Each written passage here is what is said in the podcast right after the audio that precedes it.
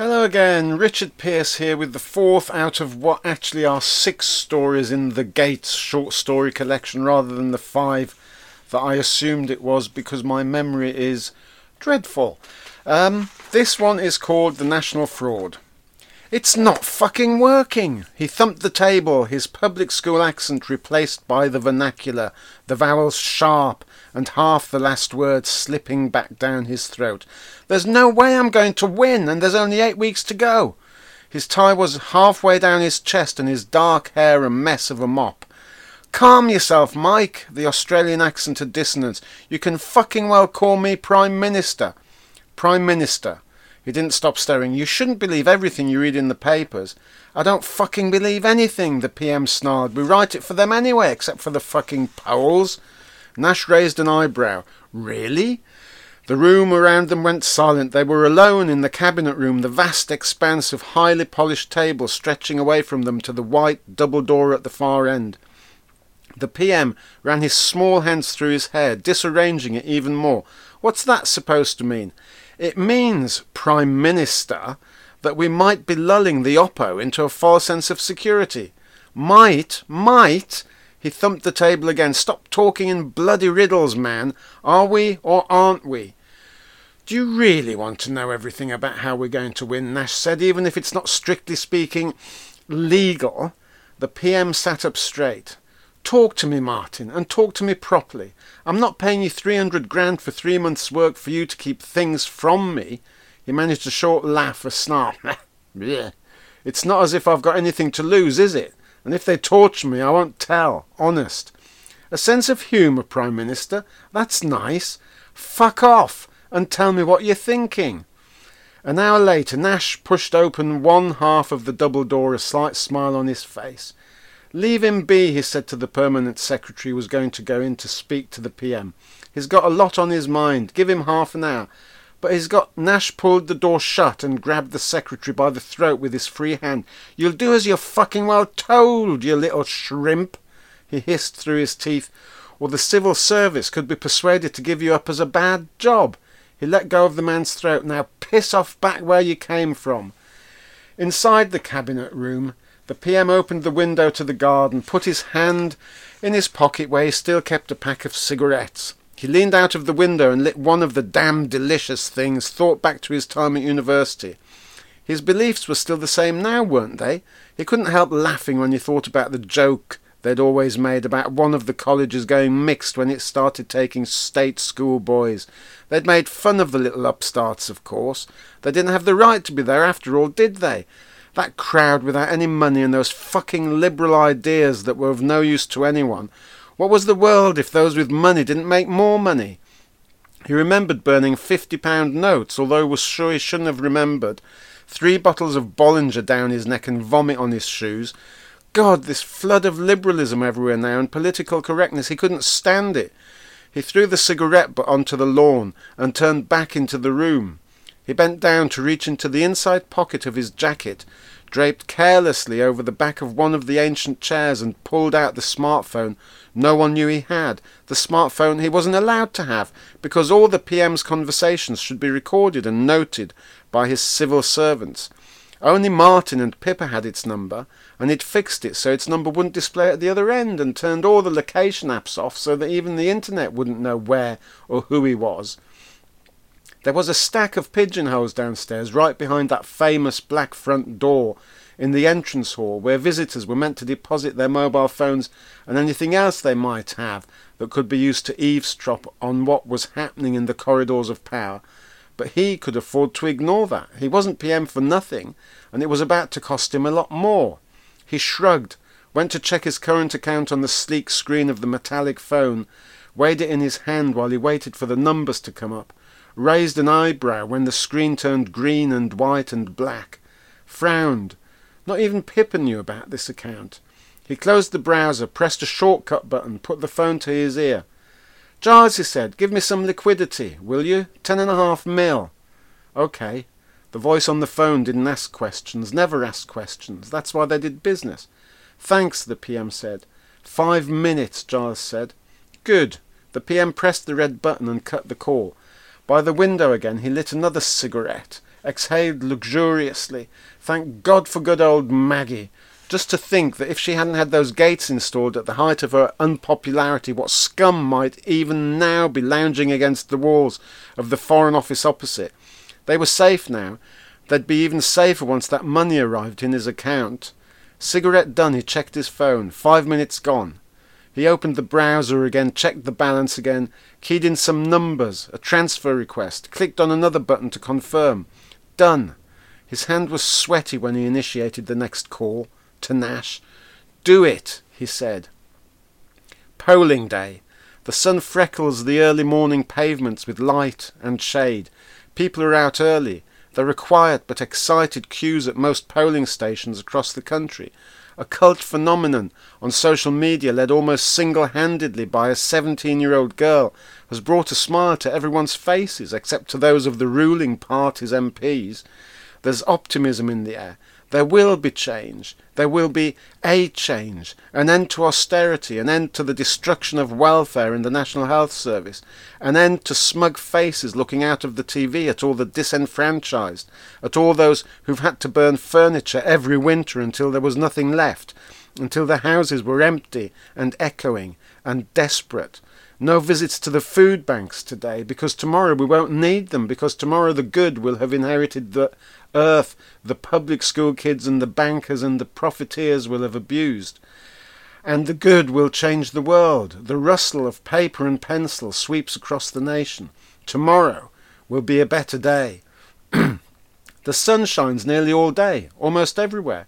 People vote briskly, certainly. There is still activity in the streets when dusk falls, parents voting with their children, voting for the first time, youngsters not yet entitled to vote, visiting polling stations with their parents, young people, teenagers desperate to be able to vote, hang around outside the buildings with the big signs outside them, wishing they could already vote, wishing to be free from the parental shackles the state and its vested interests tied them down with. Change is in the dusk. Everyone can smell it. Evening. The PM has retired to his constituents in the country. He paces around the study in the big house, won eye on the TV, one eye on his phone. It'll be fine. His wife, fragile yet big boned, leans back into the sofa. You'll be fine. It's as good as one. She smiles to herself. And what would you know? I'm being the dutiful wife, she says. As always, he says. As always, she grabs her glass of wine. Not that you merit it. You said you'd leave that be. I would if you didn't snap at me every time I speak, she says. I'm not thick, you know, and certainly not as thick as you think. For the last time, he says, I'm sorry. She says, You know it's too late for that. You knew it was too late for that when you told that BBC bloke you were only going to serve one more five year term. Well, he says, that was a mistake. To tell him, she says, or to serve another term, despite. Are you threatening me? he says. You know it's done, she says. Once all this is over, we're finished. He opens his mouth to speak, but she stops him. And nothing you do or say can change that. If you'd told me about it, if you'd been honest, I might have had it in me to forgive you. But to find out that way, to find you next door with your trousers down, you weren't meant to, he says. she laughs a little too shrill. I'm sure I wasn't. I'm pretty fucking bloody sure I wasn't meant to. She pours herself another glass. But that's not the point, is it? He says, And what will you do then when the five years are up?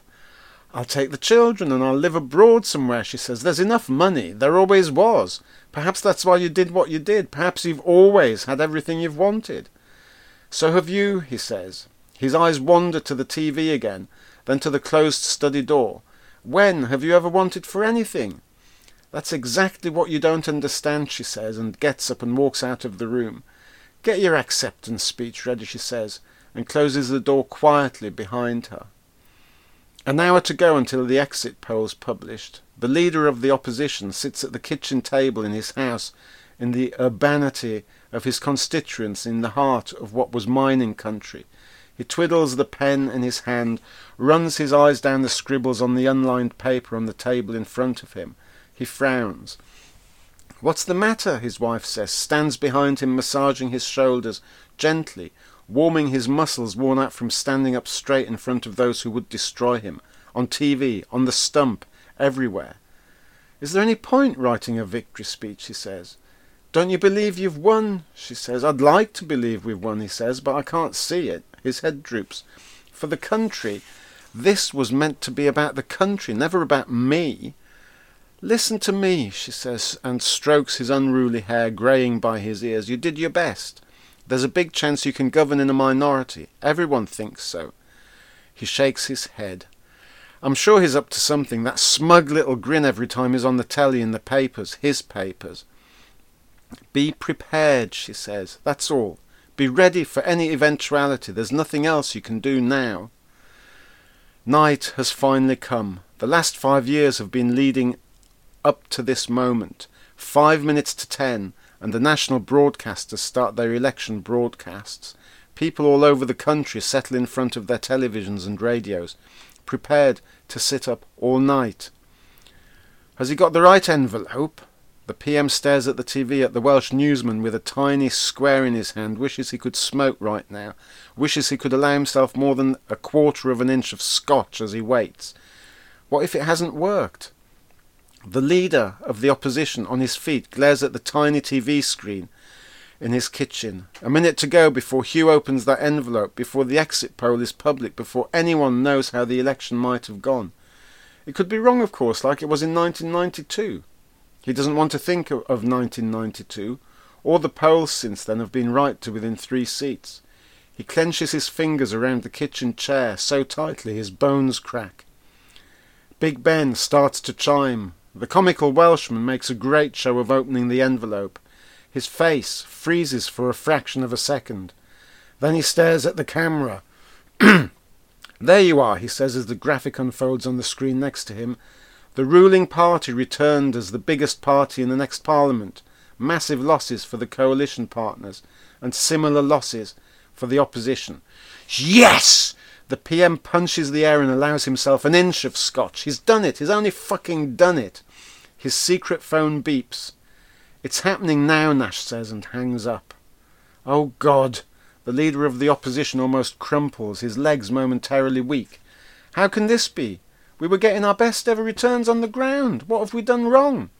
His wife puts her arms round him as he begins to weep the tears of an honest man. No one noticed the vans amongst the dozens of vans in those constituencies that were marginal and where no local elections were taking place. No one noticed the dark windows on the vans, nor how they followed the ballot box vans when they left the polling stations and no one took any notice of the slight delays in the arrival of the ballot boxes to the counting centres. High turnout, everyone said, bound to be different this time. When Houghton and Sunderland South declares almost 15 minutes later than intended, this only confirms that particular illusion. Perfect, Nash says to his vacant room, and I didn't even plan that. Ex-politicians promised to eat a hat, a kilt and various other spurious objects if the exit poll's right. Pollsters bluster about the imprecise science of polls and scientists, cagedly proud, propound on the exactest of science for the exit polls. They're all liars, trying to save themselves from the inevitable backlash. The dark warehouse echoes with the light of subdued torches and the dull thud of plastic box against plastic box. None of the shadowy figures say a word. They know what to do, and they do it. Drugs erase memories, drugs er erase the loss of ten minutes here or there. No, no one will know what happened. There are ways and means for everything. Even changing the votes on numbered secret ballot papers, even ballot papers linked to names and addresses, because nothing in the state is ever secret to those at the very top of it, and always to those at the very bottom, to those who were never enfranchised in the first place. It's only occasionally that history isn't manipulated. Slightly drowsy drivers drop their van loads at the counting centres. Everything's so hectic no one monitors the time it takes the vans to drive from polling station to counting centre. Only in a couple of constituencies do a few people notice some irregularities of timing, nothing to do with turnout, and everything with how long it takes a van to travel a fixed distance late at night with hardly any traffic. There's talk in one constituency in the south of stolen ballot papers. There's a minor blip on social media. A minor blip. History flinches. The day after election day, defeat after defeat for the coalition partners, decimated by their ruling friends become enemies. The opposition doesn't fare much better. The exit polls been optimistic. By the time the country's back at work, the picture's clear. The ruling party has won a majority, a small majority, but a majority nonetheless. Leaders resigned, three of them, one after the other, two in tears, one in anger. Social media is alight only for one of them. The fourth leader appears in the camera lights, his smile anything but tight, his elation anything but hidden, his agenda clear for the next 100 days. Behind his eyes, nothing but venom. They will pay, the scum will pay with their souls. They'll be crushed by the time I fucking finish with them. Weeks later, back in Downing Street, the cabinet room again deserted, strikes rippling up and down the country. The PM sits down with Nash. His tie is done up this time, his face blank and pale, almost friendly. His jacket snug around the waist, grown an inch or two already since the victory. Happy? Nash says. Of course. My job's done, Nash says. Yes, the Prime Minister says. You've everything you need? Nash pats his pocket. Of course, but not in here. He gets up. I think you'll need another campaign adviser next time. I'll be staying out of the UK for a while. If you insist, I'll ask you again in five years. Don't waste your breath, Nash says. I'm not sure I can pull that one off again. Not that well, anyway. Best to end on a masterpiece. Suit yourself. The PM walks to the doors with him. I should thank you. But you won't, Nash says. I think the money'll do, the PM says. Five hours later, Nash's Gulfstream disappears from the radar screens. Five months later, the majority reduces. MPs defect to a variety of parties, left of centre, far right. Strikes cripple transport, post, communications and broadcasting. There are demonstrations every day outside the gates to Downing Street. The pound begins to fall against the euro. Students occupy the universities. Rebellion stalks the streets. History folds in on itself. Again.